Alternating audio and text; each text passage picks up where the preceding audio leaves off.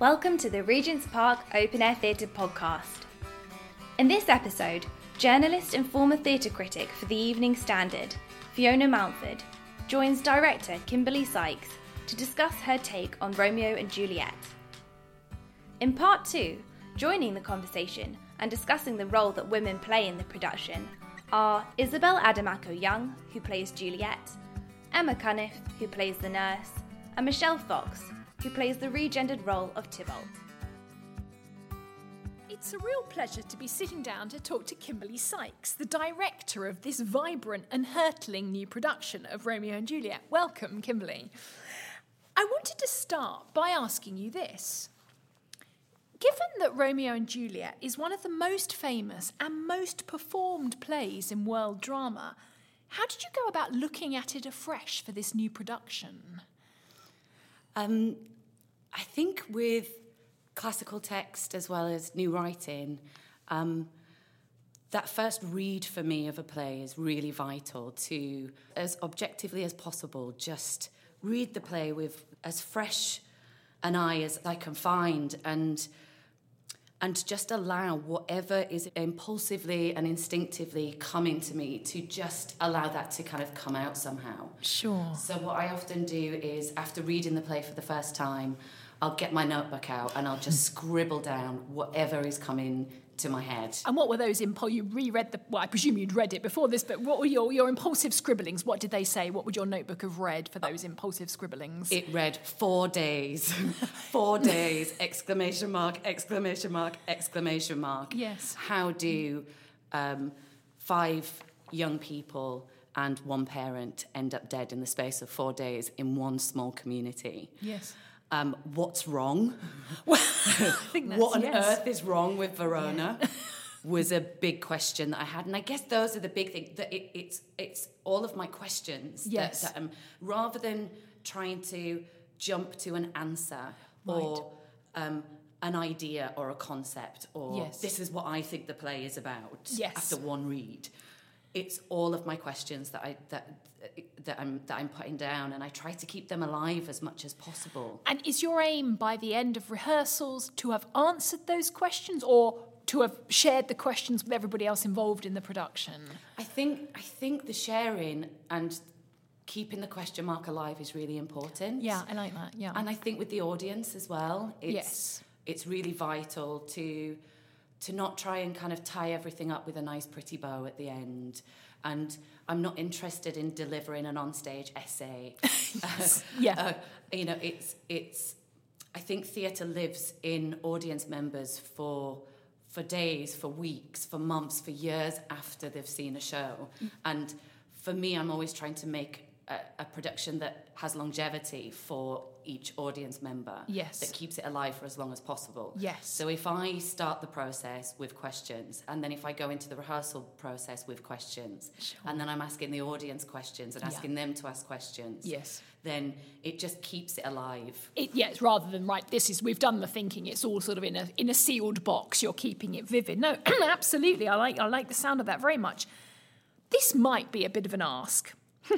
but could you possibly sum up your take on Rome? This take, this production, your take in Romeo and Juliet, in, in, in a line, in two lines. Just what would the tagline be of this Kimberley Sykes production? Or is that a, is that a ridiculous and a reductive thing to ask you to do? It's not. It's something that you're asked to do quite a lot as a director, and it's really important. You kind of go through a process of can you put the play into a paragraph? Can you put the play into a sentence? Can you put the play into one word? It's My- always a challenge. It's a really important exercise for any director. Okay. Um, if I was to put this production into one sentence, it would be a Romeo and Juliet as a warning play that asks the audience, why do we keep making the same mistakes over and over again as a society? And are we going to change? Right. Okay. And and do you have any answers to that? Having worked on it for so long? Yeah, I mean, I think the big clue is is about listening, is about perspective, and those characters in the play who, throughout the four days, go narrower and narrower and narrower in their perspectives, Right. and those characters in the play that go wider and wider and wider in their perspective. Give us an example of, maybe one of, of each of those two camps. Who's in who's in the narrow, who's in the wide perspective? Yeah, I think Lord Capulet, I would definitely put in the category of going narrower and narrower. Yes, he seems to get sort of madder and madder as the action goes on, doesn't Way he? more manic, and you can hear it in his language. It Yeah. becomes really syncopated, and he's changing his mind all the time. And Yes. literally in one scene, he can change his mind four Yeah, or five yeah. times. So he goes narrower. He goes narrow. He begins the play by saying to Paris, "Woo her. yes, that's right. It's her choice. Yeah. My consent is but a part. Yeah. It's her choice that matters." And he Yes. ends the play. At the end, he's kind of doing all the catering for the wedding himself. He's doing it he? all, and he says, "M- "You will marry Paris, or I'll drag, I'll get you to church on Thursday, or I'll drag you thither." Yes. And you Very kind of go, "What's happened there?" Yeah. In four days, what is that? What is that pressure on him? And I, and, and I and I don't think there's a baddie in the play, and I try never to paint baddies, Yes. especially in Shakespeare, because I don't think I think he's way more humane than that. Yes. But so I was constantly asking, what is happening to Lord Capulet that's making him do this? And there's something in the pressure of, of the prince and and Paris and their power. Yes. Because we all think of Lord Montague and Lord Capulet as being the dons. Yeah. But yes. actually, there are people. There are two people above them in the play. yeah. There, there are super dons above them. there are super dons, and they are politicians. Yeah. And money. So that's what. Yeah. So so he's going narrower. Who's who's doing the opposite? Who's sort of going wider with their perspective? Juliet. Juliet. Yes. Yeah. She is. Absolutely. That's her journey. Yeah, she is. You're, you're, you're, this is a podcast, but Kimberley is beaming as she says Juliet's going with, with knowledge and, and self awareness and awareness of the world and Yes. and the disappointments of the world and how grown ups. Yes, you're right. She's absolutely she's she's discovering a lot. Yes. What for, for those who've not been lucky enough to see your production, I was wondering if you might tell us first of all what your Verona looks like and where it sits in time and space. Well, what's the context? Yeah, so one of the first things I wrote down in my stream of consciousness, reading the first, reading the play for the first time, just scribbling down everything, was there was an earthquake eleven years ago. What?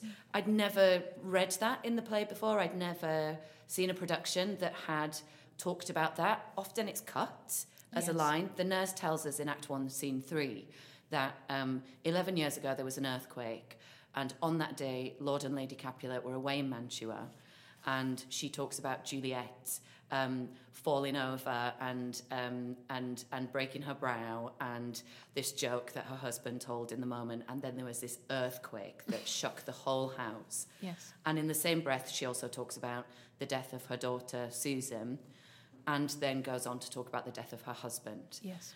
And I found that chunk of text really fascinating. Okay. And it made me ask questions about how bad this earthquake was. Yes. Is that the place? Is that is that the time where she lost her daughter and her husband? If Lord and Lady Capulet were in Mantua and she was looking after Juliet, then was she a part of how Juliet has got managed to get out of the earthquake alive? Right. Okay. Is that why they've got the relationship yes. they do? Yep. And it made me think a lot about what 11 years after a tragedy looks like Okay. and how a society recovers from tragedy. And, and what? So we're, your your Verona is eleven years on from this, and so what does your Verona eleven years on look like? How has it recovered, Mm.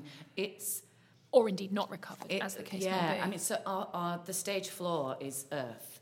Right. There's lots of references to earth. Okay, so they haven't done all the, the rubble clearing, the They rebuilding. haven't. No. They haven't, and it's kind of you know when you look at um, you know images where tsunamis have happened and earthquakes have happened, there are often areas still kind of 20 years later that have been that have still been left. And Yes. I think what often happens in those in those areas and and in, and as a metaphor for society recovering from from a tragedy is that we don't really look at the actual crack, the the place where the earth cracked or the the rubble. We plaster over it. We want to build on top of it. Yes, So yeah. on top of our earth structure that has the earthquake crack running through it Right. Okay. is yeah. a, a, a, a, a three-story scaff Yeah.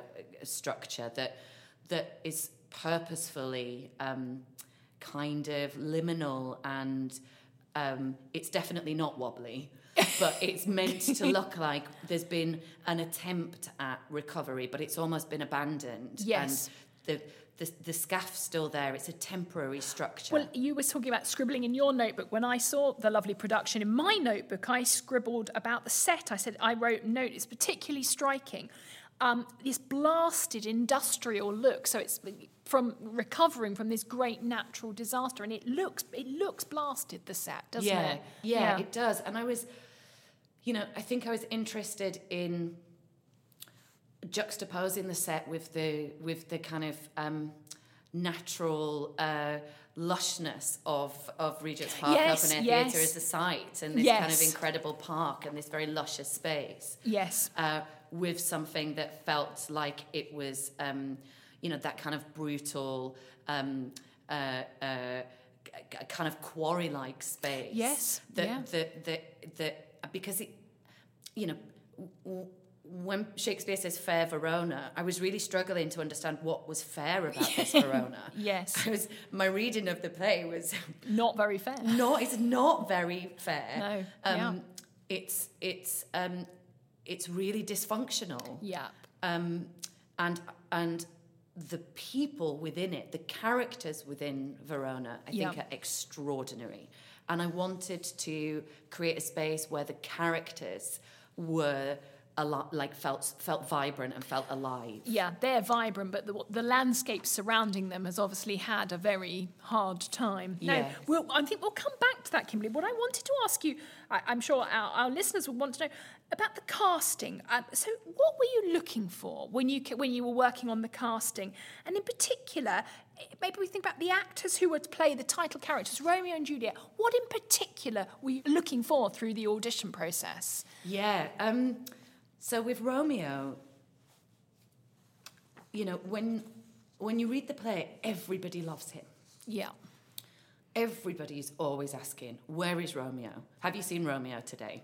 Romeo, where's Romeo? Romeo, come here. Romeo, do this. Romeo." They all want a piece of Romeo. They all want to be around him. Yes. Um, and so you need somebody who's who's quite special Yes. um, to to to portray that somebody um, somebody who has a, an innocence and a vulnerability to Yes. them, and yet so much potential.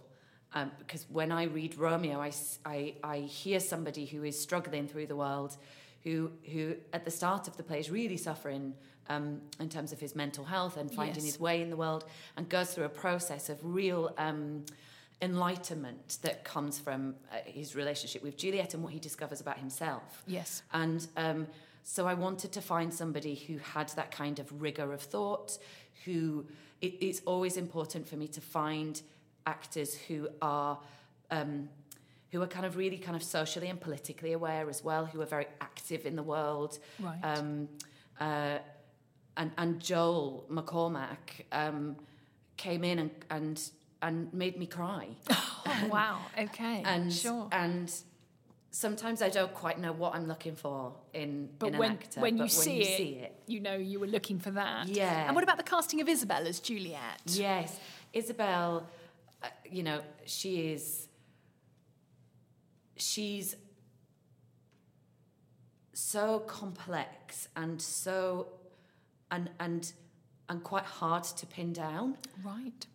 and that and I love that and I love that about her I love that she I mean she's rigorously intelligent and And that shines through in her performance. Oh, doesn't it? sparkles from the stage. really sparkles and yet there's not you know Juliet isn't as gregarious as Romeo Yes. there's something a little bit more protected and Yeah. secretive about Juliet Yes. and I feel like it's something that she's had to learn to be in the family she's grown up with Yes. Um, and I really felt that when I first met Isabel, Right. that that there were secrets there, that, and I was really excited to to to get to know those secrets, Sure. or or to or to kind of leave some of them Dangling. dangling and, and, and untapped and um, and I think there's great strength in in somebody who can you know who who who feels very sure of themselves and, and their own mind, and yet is still open to so much questioning and um, and learning and um, and and also you know what's really hard with Juliet is finding somebody who kind of has that kind of can can can pass for a 14 year old girl. Yes, yes, absolutely. and not that we were doing a that, that it needed to be a literal interpretation of a 14 year old yes, you know because that often feels like a lie when people try and do that with Juliet yes. but the the the innocence Yes, absolutely. The innocence, but that that the innocence, but the learned wariness about life, and yeah, Isabel captures that so so beautifully. Now, two of your key characters, Tybalt and Benvolio, now Benvolia, have been regendered. Now, why was that important to you? Why did you make that choice? Yeah, um, a few reasons. When you look through the cast list, as traditionally played, Yes. there are very few women in this play. Yep. And um, as a female director, um, but also I think a lot of male directors would look at that and kind of, and find that problematic Yes. because if Shakespeare was writing today, do I think, in my understanding of him as a writer, that he would do that? No, I don't. Yes. And yes. because we were, we were, I was interested in doing a modern production or a, a, a, contemporary production set 10, 11 years in the future, it had to represent the world that that, that is Yes. in front of us right now. Yes. Um, and then and then you go on the process of kind of right where would where would it be interesting to regender characters? and why did you pick those two for the regender? Yeah. So Benvolia, first time I read the play, I read her as a woman. Okay. I, I, I- she just always felt female to me. Right. And um, not that there are traits that aren't in absolutely in men as well, but there's something about Benvolia as a, a young person in this world who's kind of trying to be a bridge between the younger generation and the older generation. Right. And trying to m- be a peacemaker. Right, And yeah. trying to, but also trying to please everybody Yes. Yeah. and spinning so many plates and having a lot of demands made of her because people trust her. And so she's always involved somehow Yeah. in a fight. Okay. And then the minute that fight happens, uh, an adult comes in and says, Benvolia, tell us what happened. Right. She's she's yeah. She's got she's the one who's going to be answerable. Yeah. A- absolutely. Yeah. And, um, you know, that's exhausting. yes. um, and, um, and, and really interestingly, um, you know, Benvolia leaves halfway through the play. Yes. And that was always a really big question for me: is where does Benvolia go? Why does she leave? Um, it just it, she just always always felt female in in my in my imagination. That's probably to do with my experiences of the world as well. Right. So, and what about Tybalt? With Tybalt, Michelle and I have talked about this a fair bit of representation of violence from women um, and within women is so rarely talked about. And when it is talked about, it's talked about as some kind of phenomenon, like women who kill, Yes. Yes. violent women. oh, Yes. like there's something ridiculously unnatural and against against all human nature for a woman to be violent. Yes. Um, and so we were really interested in in in exploring that and and tapping into what that instinct, what that impulse is in, in women too, Yeah. and also what always again Tybalt's often played as a kind of baddie with with not very much compassion, and but the more I read the play, the more I thought, well, Tybalt's actually really good at what she does Yes. um, some of the others in the play are just going around brawling in the streets. Tybalt's really clever and she is disciplined and well practiced. Right. And Mercutio tells her she's a duelist. Yeah. And it made me think about what it is to be a woman who's trying to fight for for your place in the world and especially in a world of violence Yes. the homework that goes into that the the the the amount of work she's had to put in to being considered on the same level Yes. as the men in her family Yes. um, and that even as the best fighter in Verona, she is still massively disrespected and completely humiliated by Lord Capulet. Yes. Which is one of the reasons for the tragedy in the play, because if Lord Capulet hadn't publicly humiliated Tybalt in the party in front of everybody, Tybalt wouldn't have had such a beef with Romeo and then have gone out to kill, try So and kill cause Romeo. and effect, Cause and effect cause is massive. Following on from that, you, you, you, uh, you've once a wonderful essay you've written in the program for this production, and you talk about how the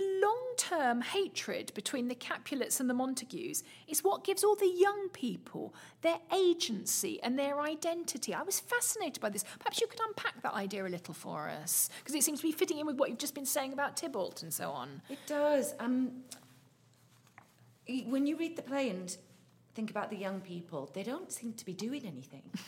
they, they don't have jobs. Go to school. They're all slightly hanging about, aren't They're they? Are all just hanging aggro. about, and you. Yes. What are you doing? They're not doing anything. They've got, got Latin homework to do or something like that. Absolutely. No. Some any yeah. and and then it made me think, well then what have they got to do? What what Yeah. agency do they have? And I was It's a pretty constricted society, isn't it? it is. Hmm. And and and I don't know, sometimes you look around in the world today and you look at decisions that are taken out of a younger generation's hands, like climate change, like leaving the EU, that that then young people are going to be are going to are going to be left with the responsibility to to continue and Yes. and that's their future and it felt like that in the play like lots of decisions were being made the prin- prince Escalus comes on in the first scene and says the next person who fights will die he Yes. reintroduces capital punishment Yes. in a breath yes. so they've got no all of their control is being taken away from them constantly And that inherit that idea of the inherited hatred, it made me think of some alarming parallels with, with some of the contemporary situation in Northern Ireland, for example. Two groups of young people who are can be divided by generations old hatred and they're sort of they're stuck in the system of it a lot of i've thought about that, that a lot when i was watching your production Yeah, and that, and I think if you really asked any of them, why does this hatred exist? Yes. I'm not sure whether they. it me an exists because it exists we're here because we're here Yeah. I- yeah It's the way. It's the way it is. Yes. is what it is. it's never questioned it's just this unmoving monolith isn't it Yes, and and to stop that cycle, it needs an adult generation to make a change. yes And and what strikes me about so I'm often asking myself why these four days? Why does Shakespeare choose these four days in Verona? Yes. If the Capulet and Montague war has been going on for generations and generations, Yes. why these four days? And I guess the only answer I have for that is that at the end of it, Romeo and Juliet die, and with Romeo and Juliet's death is the de- deaths is the death of the Montagues and the Capulets because there is no bloodline. But one just wonders whether the sort of the, the, the second cousins and the hangers on will continue the feud. One hopes not. But I want we we'd so much like to talk about, but we I'd like to ask you if you perhaps could tell us a little bit about the sound and music choices you made for the production because I found them fascinating. Could you tell us a bit about them? So, Giles Thomas, who's the composer and sound designer, who's somebody whose work I've, I've, I've admired for a long time and wanted to work with for a long time, and, um, and we met, and he, he is also interested in challenging assumptions and not making. Um, uh, not making any choices because that's the way it's always done, and he's he's a radical artist, and Right. that was something that I really really connected with in him, and we talked about what does tragedy sound like Oh, okay. and uh, you know i'm not the kind i'm not the kind of director that can necessarily go up to a, a, a, another creative in the team and and say it needs to be this exact genre and i want uh, and i want it in this tempo I want it all in B flat. in these keys Yes. So you know i uh, I, I don't work You're like not that. quite that specific about the sound of tragedy. Absolutely. Whereas what I'm really interested in is sitting and having a conversation with another creative and, And saying, what- what, does tragedy sound like? and what like? did Giles give us? Give us an idea. What did Giles say tragedy sounded like? Um, not very much apart from I'm going to go and send you some stuff. Okay. Because Giles's Giles's um, way of communicating is through music. So we, we, we explored lots of Spotify playlists and we just sent each other stuff all the time and we got closer and closer to it through our ears. And music's really important for me.